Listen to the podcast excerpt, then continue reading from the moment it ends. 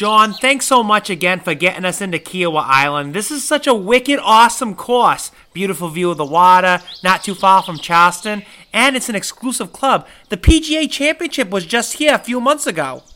Yeah, well, when you send enough good morning texts, anything can happen, you know? All right, let me tee off first. And here we go. Ah, darn! In the bunker, the epitome of brutality.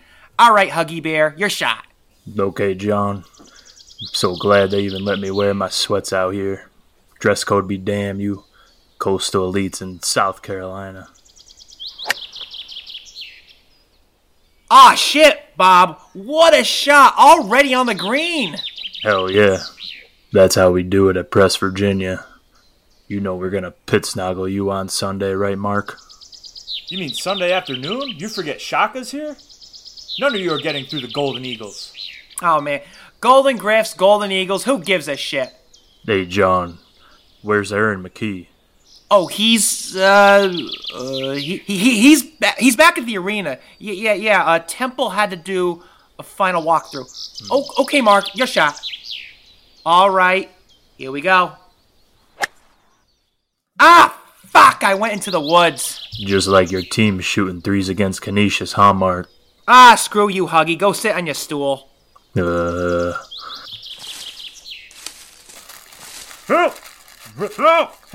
What, what what's that? Oh, oh my God, Aaron! Who the fuck did this? John, that bastard told me he wouldn't let me go until Temple went back to the A10. That's right. What else does the Owls brass need to see? Either save your basketball program by sending it back to the Atlantic 10, or prepare for its demise and irrelevance. SB Unfurled and Friends, episode 34. The demise of Temple basketball has officially begun.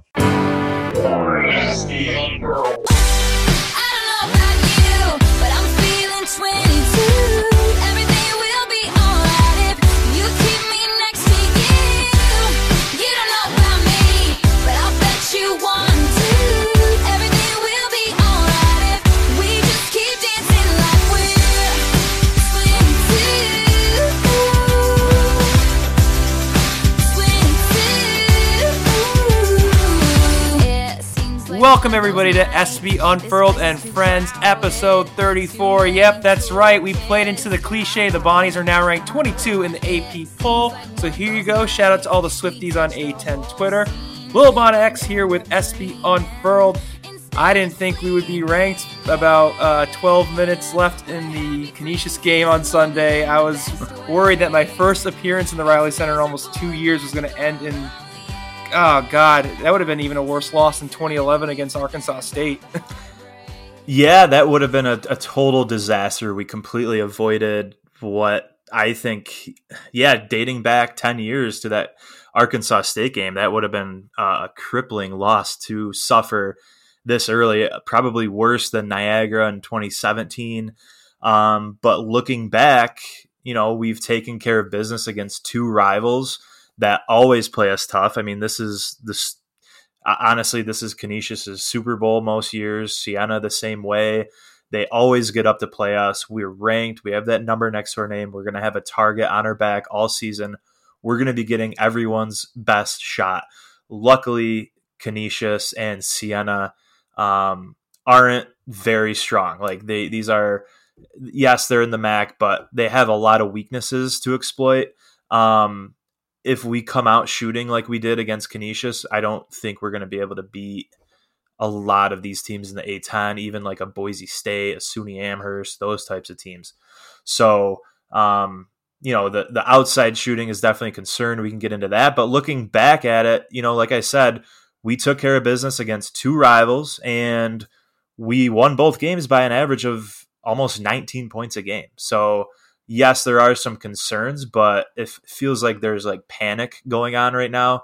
And I don't think that's very necessary because we still haven't had our, our lineup together healthy yet. Um, it's still very early in the season. As you see around the league in the A10, um, the past few days, good teams or teams that we think are going to be much more talented than who they're playing can get picked off. It happened to Dayton, it happened to VCU, it's happening across the conference. Just be happy that we escaped 2 0 and we're heading into Charleston uh, 2 0. It didn't happen to George Mason. I'm hearing so much buzz about George Mason. I think that's going to be the team everybody's going to rally around to say, You're our only hope to prevent the Bonnies from winning back to back titles. George Mason, people are like, oh, they look so good. They look so good. Not only on the floor do they look good, but I have to say their uniforms probably the best that I can remember them having since I don't even know. They went back Oh, like yeah. retro, and they're Adidas, so I'm a little jealous that they they got some they got some nice unis on them this year. So yeah, they're They- looking good in two ways. they are sharp. But going back to what you were talking about before, you had a good tweet on on Monday. It's um, I think it's the stat of the day. We, we rip off the Le Batard show sometimes, so you can insert the stat of the day music here. But the if you broke it down by quarters, if we played like four quarters, like in the NBA, and the point differential was minus one in quarter one, even in quarter two. We were up three in quarter three. Mhm. But then in the fourth quarter, the last 10 minutes of the game, plus 35. Yes. So they in both games they really turned it on towards the end. And I think it was the defense finally clamping down in the last 12 minutes because they only allowed 9 points in the last 12 minutes. Mhm. And that's when I think the game swung in our favor because before then Canisius was getting a lot of second chance points. They were able to get shooters open in the corners for 3 they were they, they really had their pick of shots and if they were better quite frankly it probably could have been as much as a 20 point lead Yeah, as, as opposed to only being like an 11 point lead Mhm. so we kind of got lucky there but i think once the defense really clamped down in the fourth i want to say the fourth quarter the, the, the second part of the second half of sorts it um i think that's when our offense was able to finally get into a better rhythm because we weren't so reliant on the the half court sets that may take 20 seconds to develop because I noticed way too much of the three man weave on top of the key in the first half and that did not happen in the last 10 minutes once that defense started locking down. I saw way more driving to the hole out of Holmes and uh, Lofton. yeah. There was a lot more purpose. I feel like in the second half we were actually taking it at our man, and some of those Canisius guards they, they can't stay in front of you know Lofton or Holmes when they're attacking the rim. So in the first half, it was frustrating. Felt like there wasn't much motion at all. You had uh, some ISO ball, some fadeaway mid range jumpers that weren't good looks. Way too many offensive rebounds given up. We were out rebounded fifteen to eight um, on the offensive glass this game. They had 13 second chance points to our six. Um, so I, I mean, it could have been much worse. I think 15 offensive rebounds. They should get more than 13 second chance points. Uh, but you know, it- it's it's good to see us be able to turn it on at the end. But I'm worried with these guys playing so much later on in the season. You can't get out to such a cold start because these guys are going to be gassed at the end of the game. You remember like the St. Louis game last year. There's no way we're making a comeback and we're going to be able to get those stops on defense if our guys are are super gassed like that. Um, but yeah, going back to the second half of the Canisius game, like at halftime, I, I feel like I wasn't. It, it, it was a really bad half, but we were down five. So I was like, okay, this is kind of like Siena. We're going to come out, we're going to take control, and we're going to really impose our will and take over. Canisius comes out of, of the locker room and hits two quick threes, and they go up 37 28. And that's when I was like, oh shit. Um, you know, we were giving up multiple offensive rebounds on the same possession.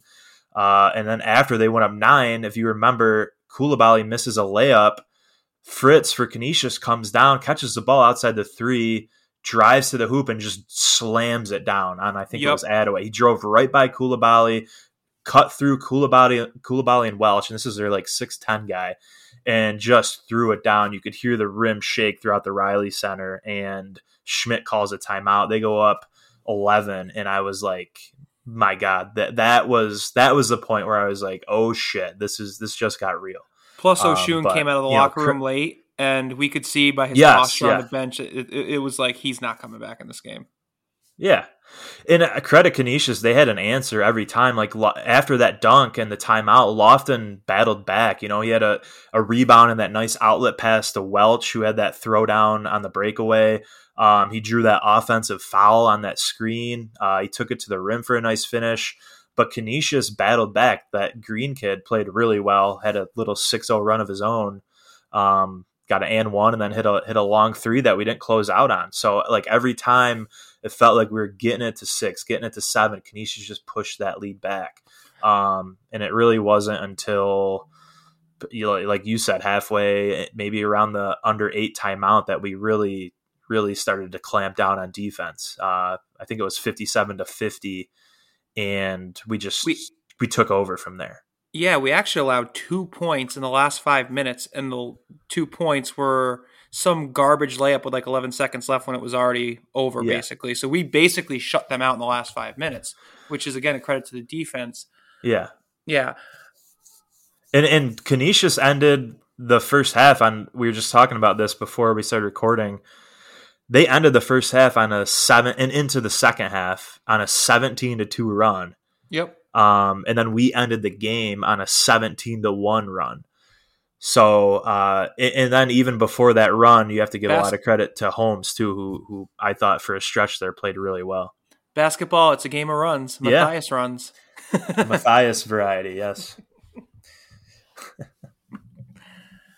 but I think what we were talking about last week is we were talking a lot about the Siena game, and I think we got it twisted. I, you know, not to get too into what the MAAC is going to look like this season, but Canisius has looked pretty good for an 0 3 team. Dare I say, are they the best 0 3 team in the country? Because they lost, they only lost by 10 to to Miami on the road. Then they went up to North Carolina to play East Carolina and lost them by I think 11 on the road. And then mm-hmm. they lost to us by nine, a little bit closer to home. They're actually able to probably able to go home and then come down to Bonaventure. But I think I was impressed with them, quite frankly. I I thought I if you had told me a week ago what the scores would be, I would have thought it would have been flip flopped. I would have thought we would have beaten Siena by nine, and we mm-hmm. would have beaten Canisius by you know almost thirty. I I really thought we were going to kill Canisius, and I thought Siena was going to be way tighter than it was, but uh-huh. it turned out to be the opposite. So I guess yeah. we got it wrong. I guess we should have asked Kevin Sweeney a little bit more about Canisius. and after that game two years ago, in Buffalo. Uh, oh, that game. That I mean, they they dominated us on the glass, and that was that Fritz that Fritz kid who had that dunk. He was he yep. was all over the floor. Played pretty well, I thought yesterday. Um, he we didn't have Osun or Holmes two years ago when we played Canisius, but he they they out rebounded us like crazy. I think it was Amadi down low for stretches, and we were we were struggling in the front court. And they just took it to us down low. So I thought we were going to come out with a lot more energy um, Canisius, having just played on Friday in Carolina, has to travel up here and then come down to the Reilly Center for a Sunday game. Uh, had all the makings of a game where you would think we we should cruise past them, but but they they take these games really seriously. Um, they're they're not Canisius almost never comes out flat against us, and they were yeah. they were putting an effort. It was frustrating to see one Canisius guy down low getting an offensive rebound in between three Bona guys. It felt like that happened several times. Um, but yeah, you, I mean, you not to get too much coach speak, but I just you do have to give them a lot of credit because they could have came out and, and let the crowd and, and the St. Bonner ranking get to them, but yeah, they they I, I was a nervous wreck for sure. I was oh. I was getting ready to like shut down everything. No more podcasts, no more Twitter. No, no I'm not going to Charleston. Like I, I would have just hunkered down for the winter. Oh. Probably you wouldn't have heard from me for a it while. would have been terrible. And, and not to gush too much about Canisius, um, Jacco Fritz, like you said, he had a great game for them. But when he did foul out, I did absolutely scream in the Reilly Center, "Fritz your ass on the bench." nice. he definitely didn't hear, but I was like, "Oh yeah, that I was I was happy to finally like, get back yeah, into get it a little Reilly creative. Center. Get creative. Yeah.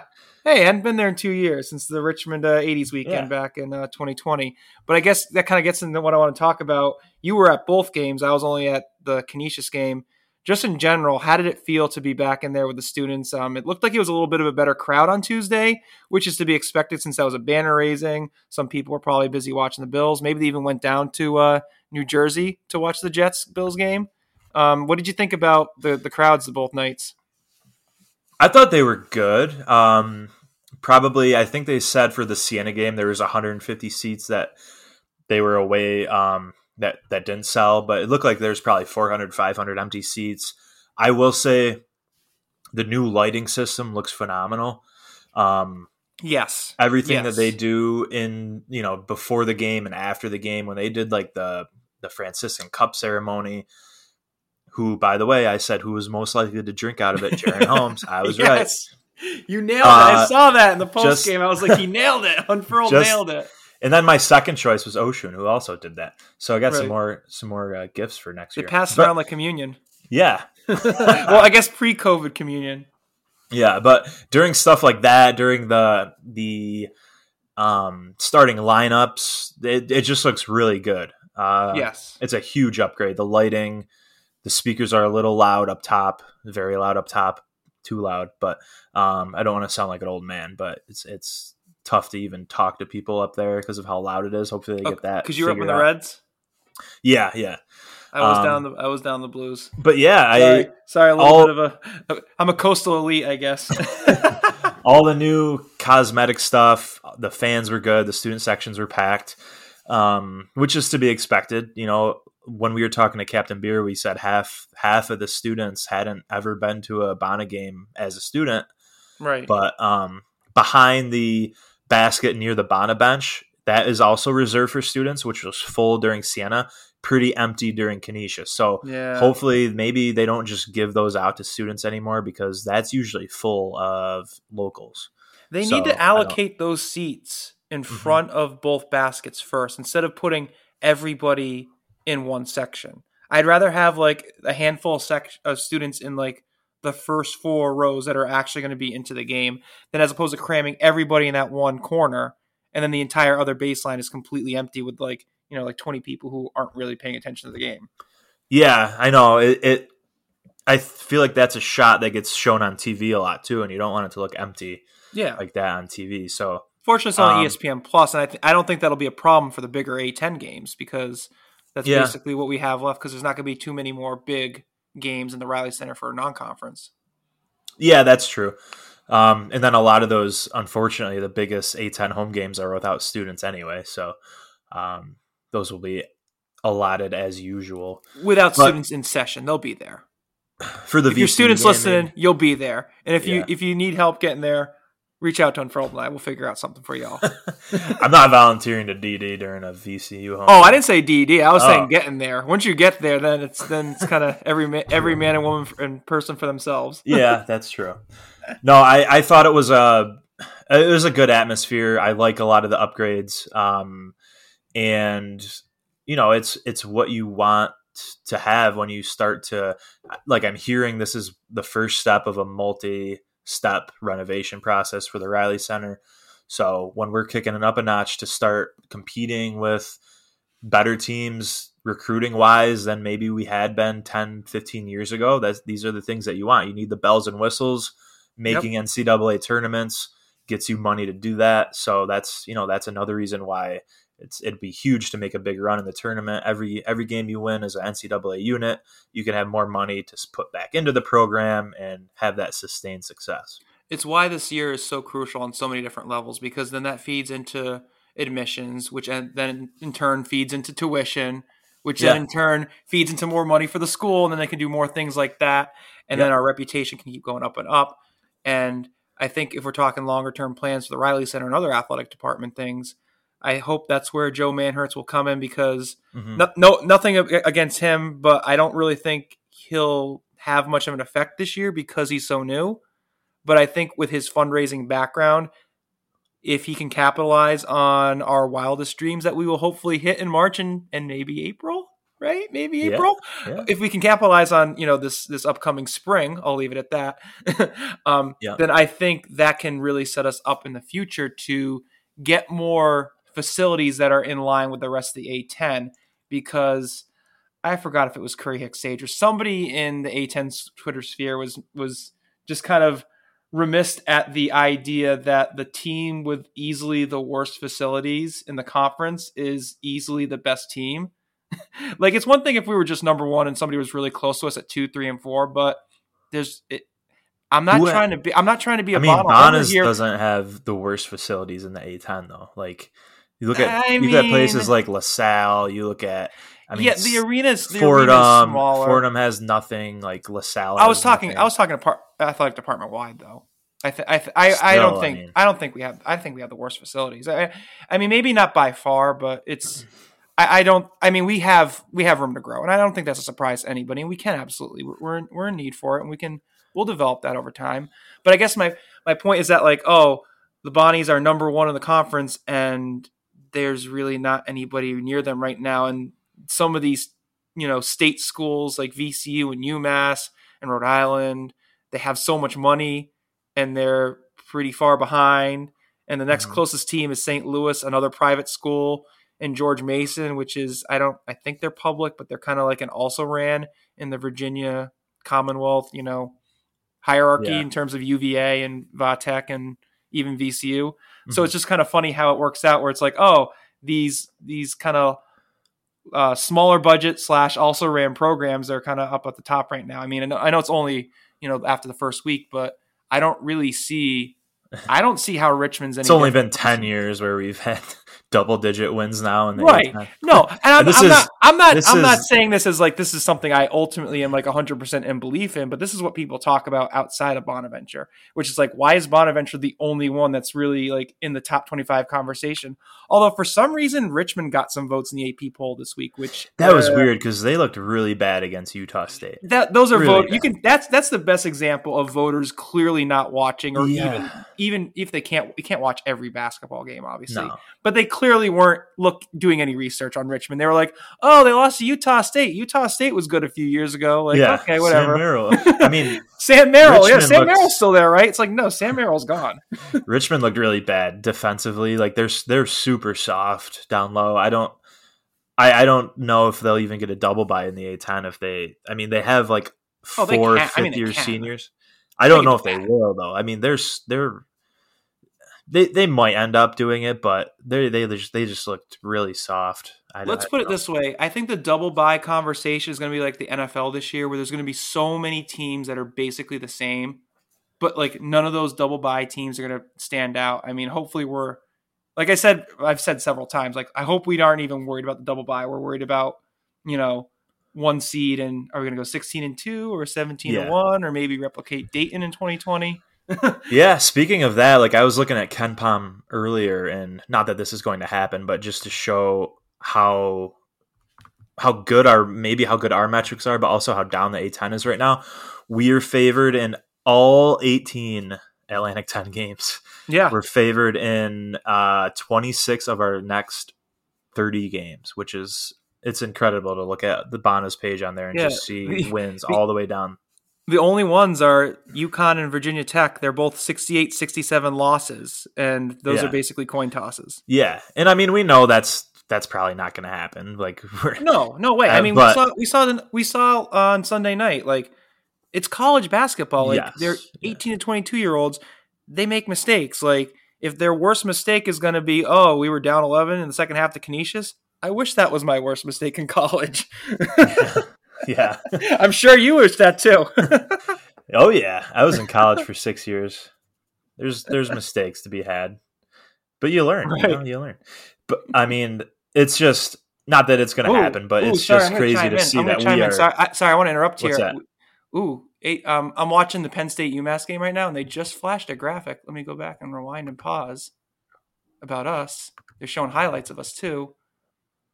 What did it say? Sorry, we're recording this live. It said St. Bonaventure A10 runs through the Bonnies, and then it's like returns 89% of the scoring from last year. Yeah, It said it also has a graphic here that says Mooney feeling good in Richmond, which no, they just lost. So clearly, whoever made Yeah, that graphic wasn't paying attention to? Richmond. That gets back to what we were saying earlier. But yeah, I don't know.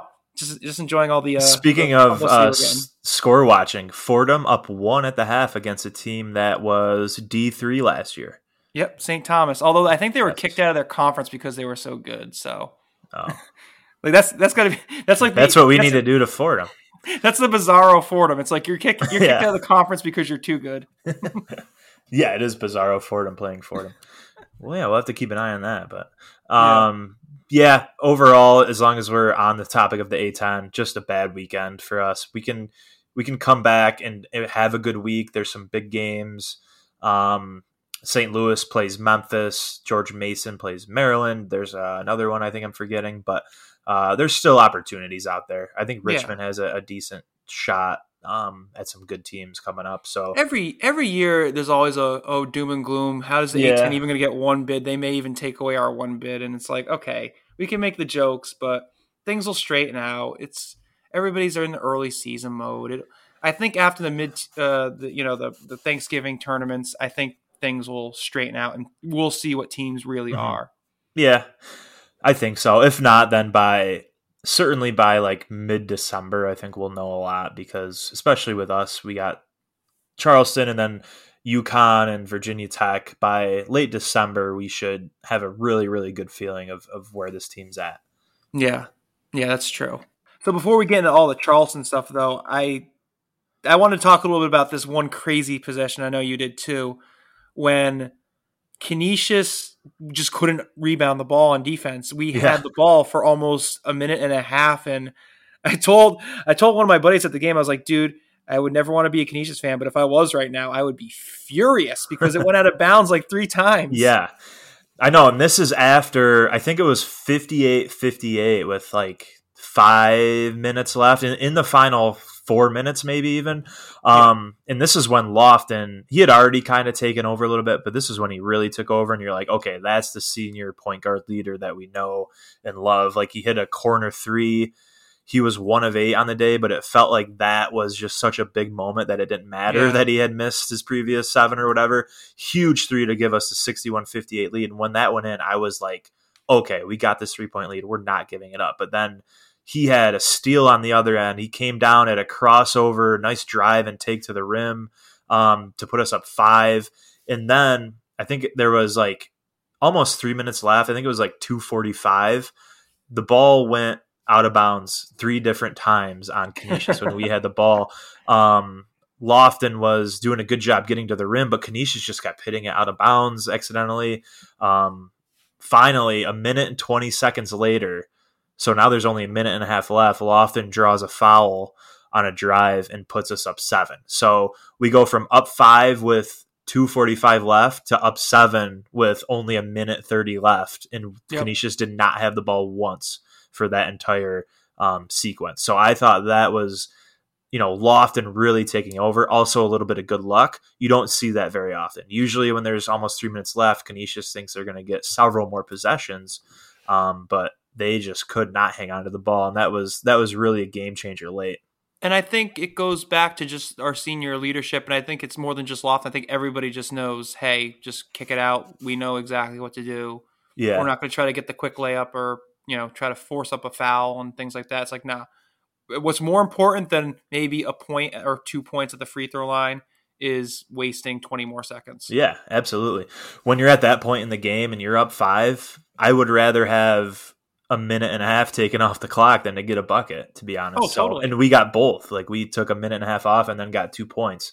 hmm and that really kind of kind of sealed the deal. But ever since it was 57-50, um, I felt like we just really clamped down. But going forward, you just can't can't let it get to that point with a team like that.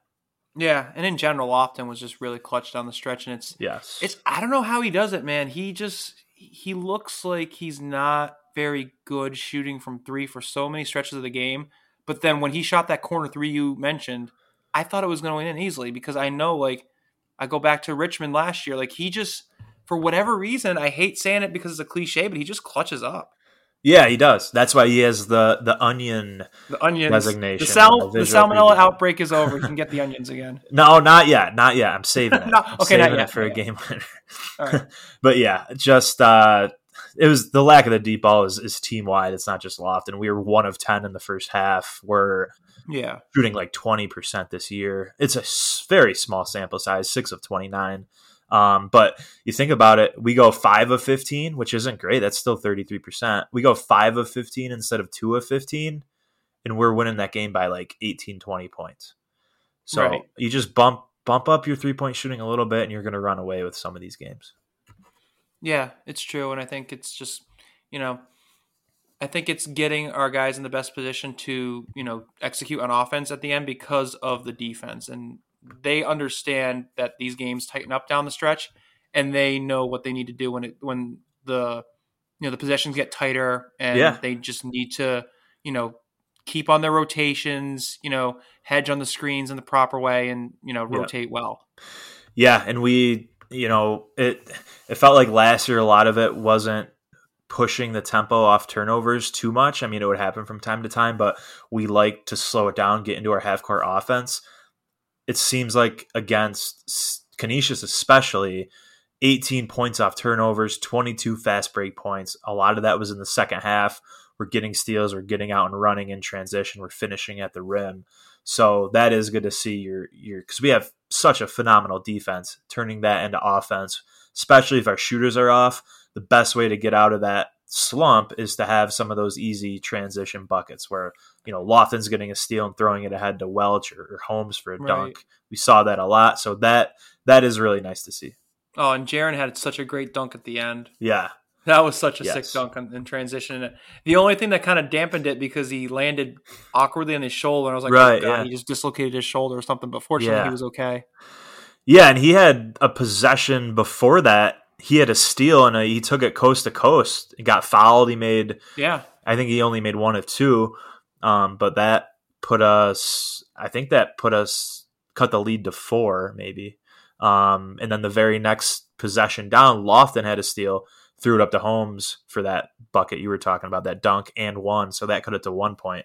Um, and then Adaway had a li- nice little up and under to take the lead. So all the guys were getting involved um, in that little stretch under under eight minutes or so. It was it was good to see us finally get some energy. Yeah, man, definitely. But now let's look ahead forward to uh, Charleston. We're both going to be there. I know you won't be there for Boise State. My travel plans are still up in the air for Sunday. We'll have to, you know, see on that. But we're both going to be there for at least Friday against Clemson or Temple. So, how are you feeling about us going into Boise State in general? Because I think the big questions are a the the three point shooting, like we mentioned, and then also Osun's health. I'm feeling. Oh, and see um, where are we going to go because I can get into it later, but because there's there's quite a bit to do in Charleston. I don't think you've ever been to Charleston, but I've been. I have not. No, I'm looking forward to it. Yeah. it it's going to be a great time. Ton. I can't wait to see how many Bona fans there are, especially compared to you know some someone like Boise State. Um, but these guys remember getting trounced by Boise State uh, two or three years ago. Um, yeah, Yep. Boise has some size. They're athletic. Their point guard is six eight. He's a he's a, a physical freak. Akot, um, not the greatest offensively, but it'll be it'll be interesting to see how we match up with him because I was watching them on Friday. He was guarding the five defensively, and then he was bringing the ball up the floor. Um, you don't see that very often in college basketball.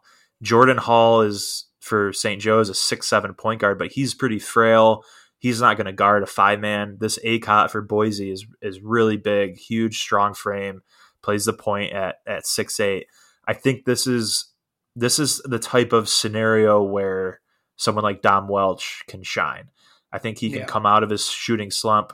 He's played really well. I feel like in tournaments for some reason.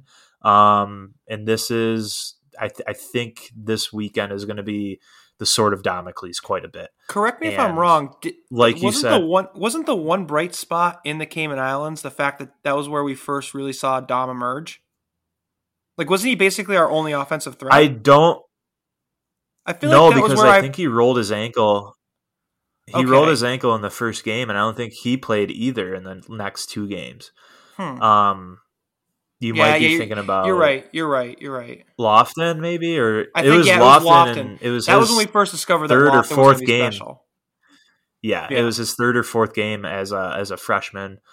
Um, so Osun was out, I think, right? Was he hurt? Or no, he he might have been. No, he was there, but he, he, was, was there. He was so. it was the next year that he was out with Holmes for a while. But um, yeah, these guys definitely remember. I remember seeing them post stuff over the summer about when when the matchups came out, how they lost to Boise and they want revenge. Always great to have a revenge angle. Anything to give you an extra chip on your shoulder because they're going to be coming at us pretty good. Um, Yeah. just a huge question mark with Osun, though. It's tough to give analysis into this game without knowing his status. Uh, a lot of people today were telling me they think you know if if he's not 100%, rest him for Boise and don't have him go until Friday. Um, they seem to be confident that that we can take down Boise without Osun, but um, I don't know. I, I'm not. Do you do you I'm know not if it's sold on that. more than do you know if it's anything more than back spasms or is it is it something I don't know. No, I don't. I don't know. All I know is what I saw on the court and what I saw. Um, I went down to a practice last probably Thursday, and he was moving fine. He was he was moving well. He, I don't think he practiced Wednesday, um, and he had uh, ice around his lower back, but he was back full full contact.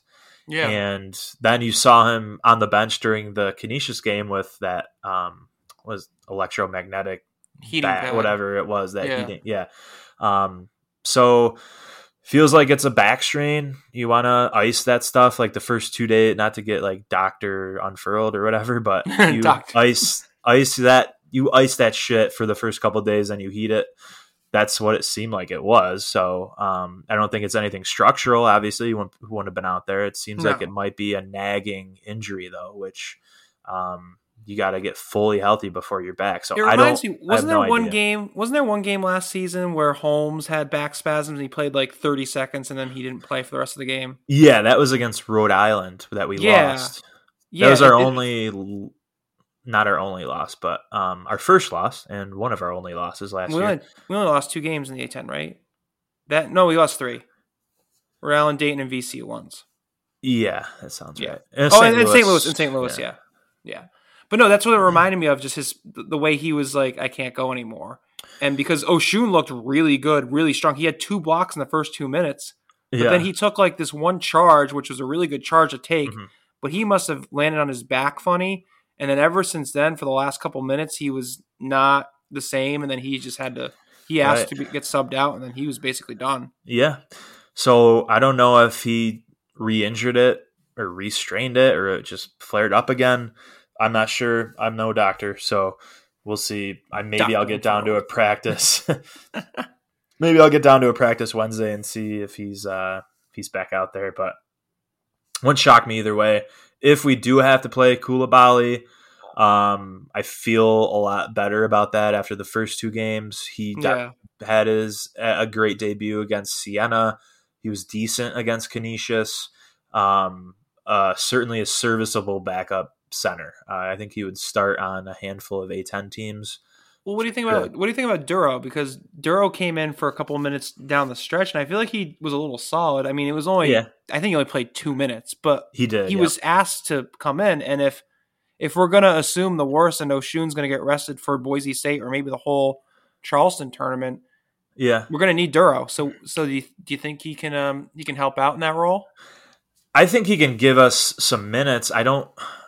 I don't see like Coulibaly playing 35 and Duro playing five though. I we're gonna have to figure something else out. Whether it's getting Adaway in at the five for stretches like we did against LSU.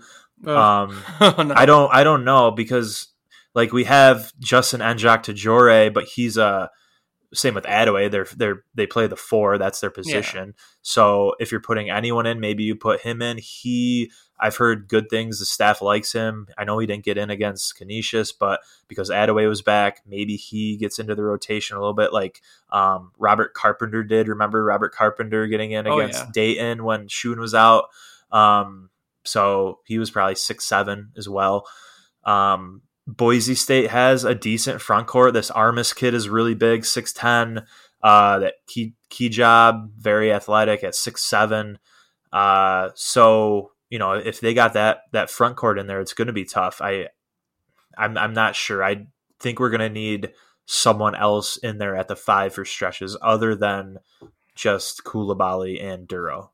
I do think if we're talking about playing against the, the champions of the Smurf turf, it could be the first person to make a three pointer wins because both of us in the I know it's a small sample size, but in the first two games, we have been both absolutely dreadful Yeah. because we are, according to KenPom, 321st in the country, and Boise State is 338th. So they're even worse than us.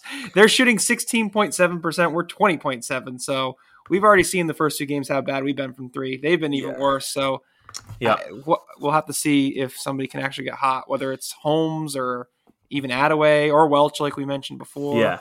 hopefully not. I'm looking for Welch. I'm looking for Welch to break out down in Charleston. Yeah. Uh, but you know, our, our three point shooting percentage has been really bad, but we haven't really taken that many.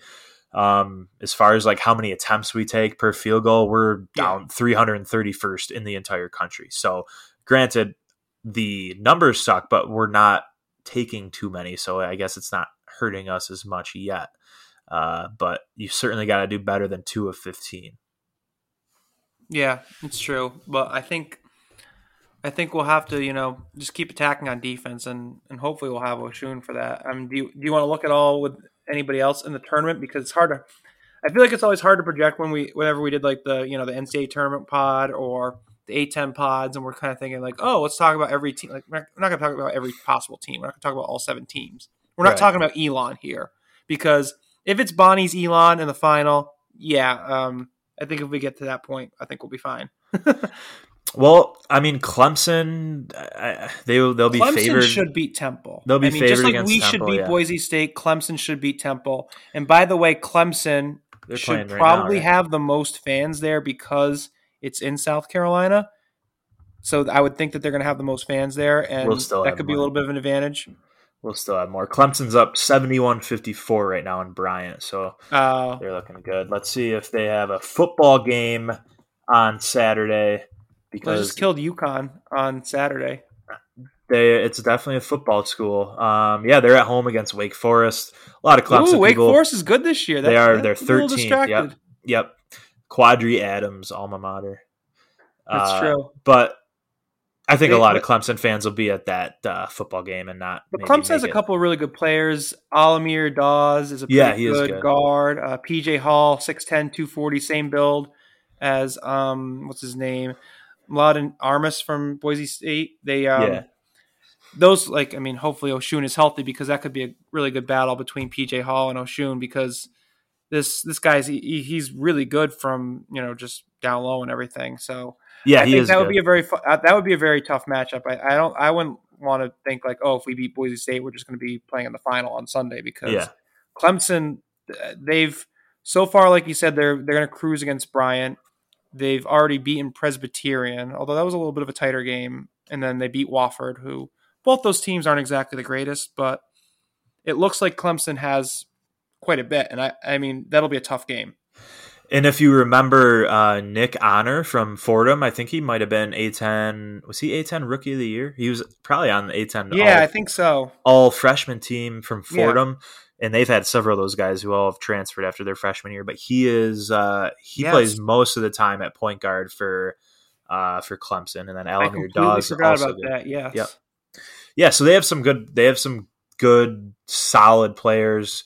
Uh, I think we, if we win and end up playing them, we'll be favored by maybe two and a half, something like. Maybe it'll be a pick 'em. Uh, they're they're very solid, uh, I would say. And then anything after that, all you can do is pretty much say West Virginia. Maybe. Yeah, I really, I really hope if we get to the final that it's West Virginia because yeah. I mean, obviously you want to beat West Virginia, but if we lost West Virginia after getting to the final, I don't think we would. uh That wouldn't exactly be a heartbreaking loss. It would No. suck. Like uh, you want to Yeah. win it, but it's like it's it's one of those palatable losses. Um, I, I don't think it would be you know catastrophic. I think it would No. be you know a neutral site loss to West Virginia, who's only slightly behind us. It wouldn't be as bad as like you know if we played Elon or even Marquette's actually down there. Marquette's barely in the top 100. And who are the other teams there? uh, Ole Miss is there. Yeah. Ole Yep. Miss is there. Yeah, I don't know where Miss. They're um. They're good. They're They're they're They're ranked higher than yeah. They're ranked higher than Clemson actually. So and who's the other team? Ole I'm Miss. blanking. There's uh Ole Miss, Elon, Clemson, and Marquette on the other side of the bracket. No, Clemson's on our side. Oh yeah, sorry. Um, Not Georgia. That, no, Georgia played in um the Cayman Islands with us. it's Elon, West Virginia, Marquette, and Ole Miss, right? Okay, Marquette and Ole Miss. Okay, Yeah. so yeah, those are the four. Yeah. Oh, Elon would have been the other team. So, yeah, Elon's- several Elon's top- Several top 100 teams, top 75 teams in KenPom. Um, definitely It's a very tournament. good field. It It's really good field. I feel like this is the best field we played in a tournament Yeah, I don't know. I don't want to say ever, but like compared to the last since since the you know the 2012 A10 tournament, it, this is the best field we played in. Yeah. Um, as far as non-league uh, MTEs, I would say this is the best since we were in a really good one back in 2000? 2003, 2000, 2002 or Was that the 2003. Paradise Jam when we beat BYU? Um, we lost to BYU. Or lost it was BYU. we kicked off. Yeah, Virginia Tech and Michigan were Virginia Tech wasn't that good. Michigan was good. BYU was really good. Um, so we got two two really good teams down there. That that was probably this is the best since then. I, I would say. Um, if we take two out of three in Charleston, I'll be happy. Yeah, I think Three so. Three and zero, I'll be ecstatic. Well, of course, that's what Yeah. that's the plan. But I think I think we need to get by Boise though. I, I, I think Boise has they have some talent. They're going to be tricky, but I I haven't really seen much of them. But on paper, it doesn't look like a team that we can't beat. Like I, I, I that's just me. I yeah, I watched them um, Friday night. I think it was. They were playing UC Irvine. They lost. UC Irvine has a really good kid, Collin Welp, who's a big man, but UC Irvine's not that Yep. good. And Boise lost, but they lost 58-50. Well, if, if you thought I won't say that. I mean, UC Irvine did beat Kansas State in the tournament in 2019, and Collin Welp was on the team then. So I mean, I haven't, I haven't, I'm not going to pretend to be a Big West uh, aficionado here, but like, it seems like UC Irvine's, you know, I shouldn't say they're Decent. they're not good. I should say like if they were in the A10, they would be middle of the pack probably. oh, totally, right? Um, yeah, So yeah, they're they're not a bad team. I shouldn't say that. They're they're serviceable. Collin Welp is very good, but Boise State looked pretty damn bad. They only scored 50 points that game. They lost 58 to 50 to UC Irvine, and they they don't play again until they play us. So that I watched most of that. I wasn't all that impressed. Akot at a six eight point guard who can guard pretty much four or five positions is a guy to watch out for. Always going to be a mismatch problem, but he's not that great offensively. I don't think. Um, so it, it's tough to make a prediction when we don't know the status of Osun, maybe the most impactful player in the conference. But we certainly have have the guys to go out there and, and especially after seeing how bad they were offensively, kind of turn it around and, and get a, a nice solid double digit win. I think you're the greatest, but my dad says you don't work hard enough on defense. Listen, kid. I've been hearing that crap ever since I was at UCLA. I'm out there busting my buns every night. Tell your old man to drag Walton and Lanier up and down the court for 48 minutes.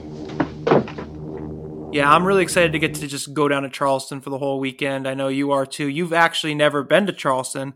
I have. I've already been giving you some tips before you head down there. How you feeling about getting to go down to uh, South Carolina? I can't wait. I I don't have any specific plans as far as like I'm gonna eat here. I'm gonna go to this bar at this time. This is gonna be my pregame spot. I don't have any plans like that. It's gonna be more along the lines of you know like Nashville in 2012, where I'm just kind of Right.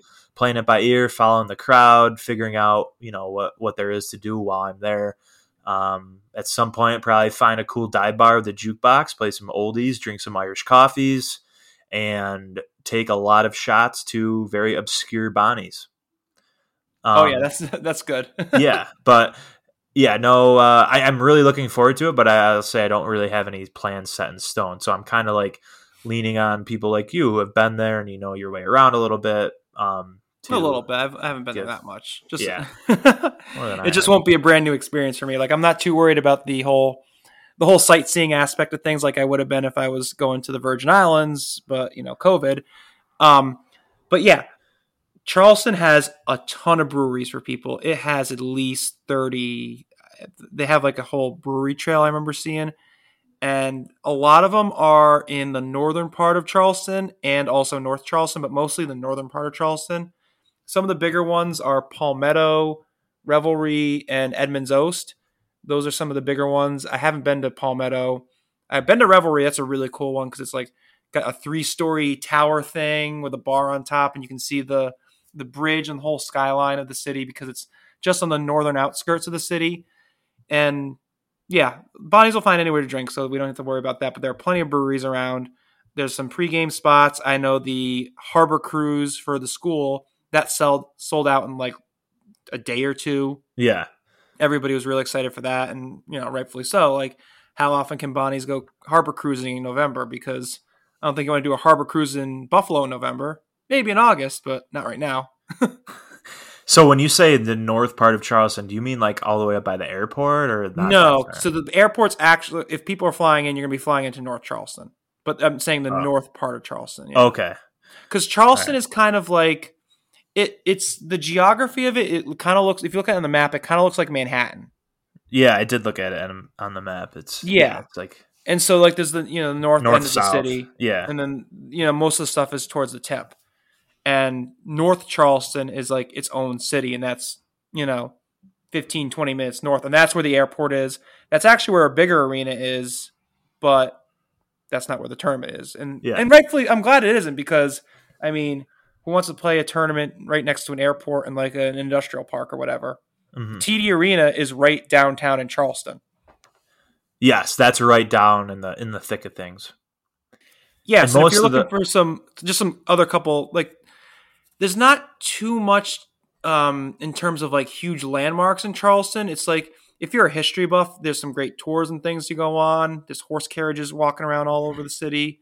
Haven't done any of that, but um, the main things in Charleston is the, the pineapple fountain, which is going to be the uh, logo on this podcast here. Okay. and that's kind of like the iconic like you know the statue of liberty or or something you know or the golden gate bridge like that's their their kind of like iconic the um, Gateway Arch.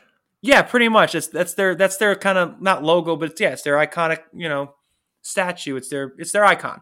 And then also there's like a painted it's called um, rainbow row with all these houses that are painted in gorgeous colors got cobblestone streets they got like a market there like you know Oh, that's several other cities. It's basically like a southern Boston. And it's I think people who are going will have a lot of fun. where is the colored streets at? Is that right down by the arena or is that out? Um, it's a little further south. The Rainbow. It's it's it's yeah. It's Rainbow Row. okay. Yeah, it's Rainbow. Walkable Not from Rainbow the arena Road, or not Rainbow Road from from people who play Mario Kart. I play Mario Kart. I played that during quarantine. So that's that's walking distance from the arena or no? yeah, I, I think so. Okay. I'd have to look at the map. Like I said, I'm not that familiar with Charleston. I've been Yeah. a couple times and also rebrushed up on some uh, some Charleston tourism just to kind of give the little plug. Uh, I know we mentioned Kiawah Island in the cold open. That's a that's a very very exclusive uh, country club. Yeah. And there's a couple other beach barrier islands where it's nice, but I mean it's it's not exactly the Caribbean, so it's not going to be that warm down there. Like I was looking at the forecast, and it looks like it's going to be like, oh, we should have done a final. Do we need a final forecast right now? Let's do one. All right, let's do let's one. We'll put it in the music.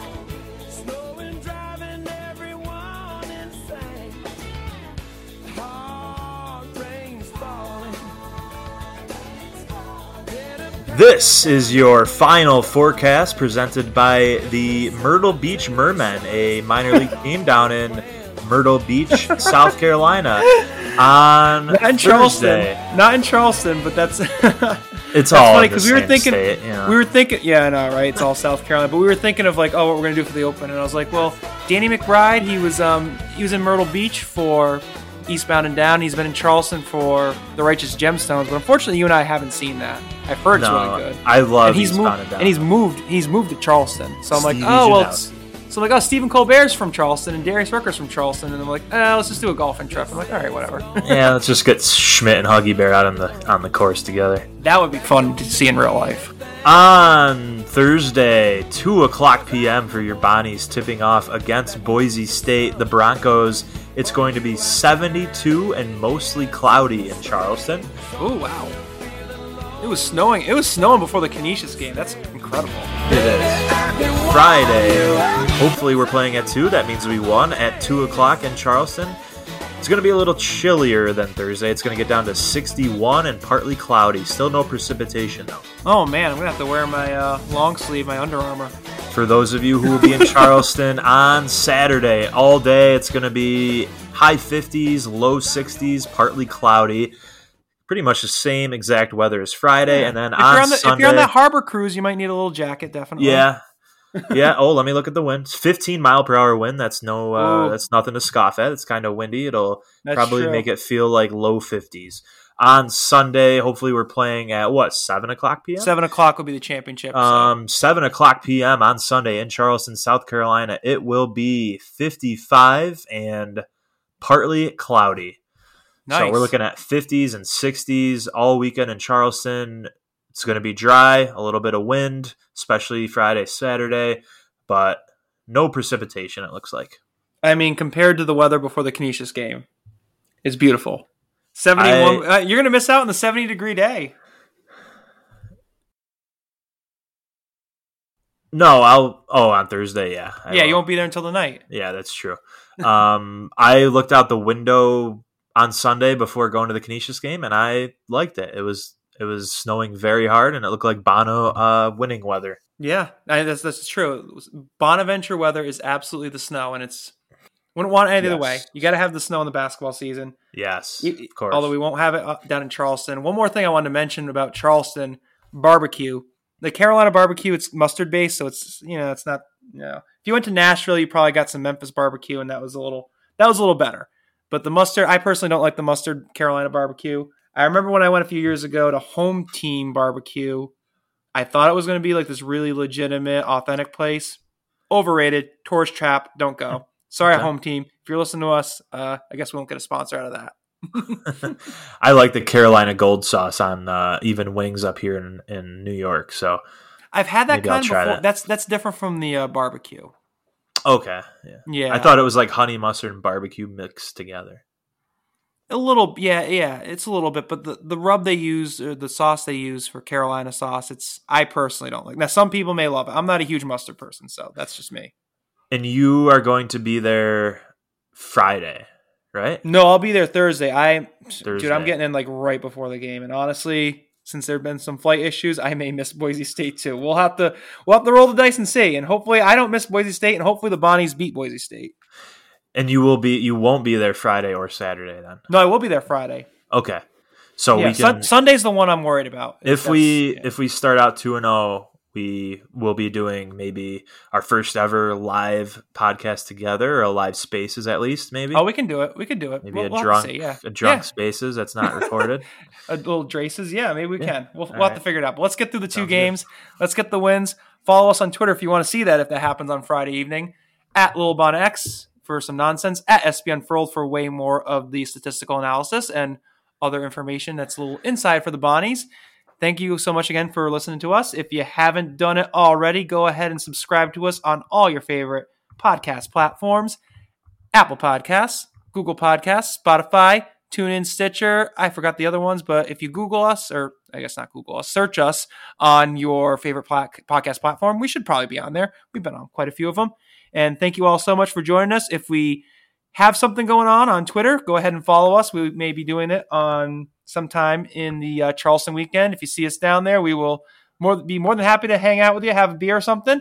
And Yeah. we will talk to you all officially on this podcast again after Charleston. Let's hopefully get some three wins down in the Palmetto State. Thank you all for joining us.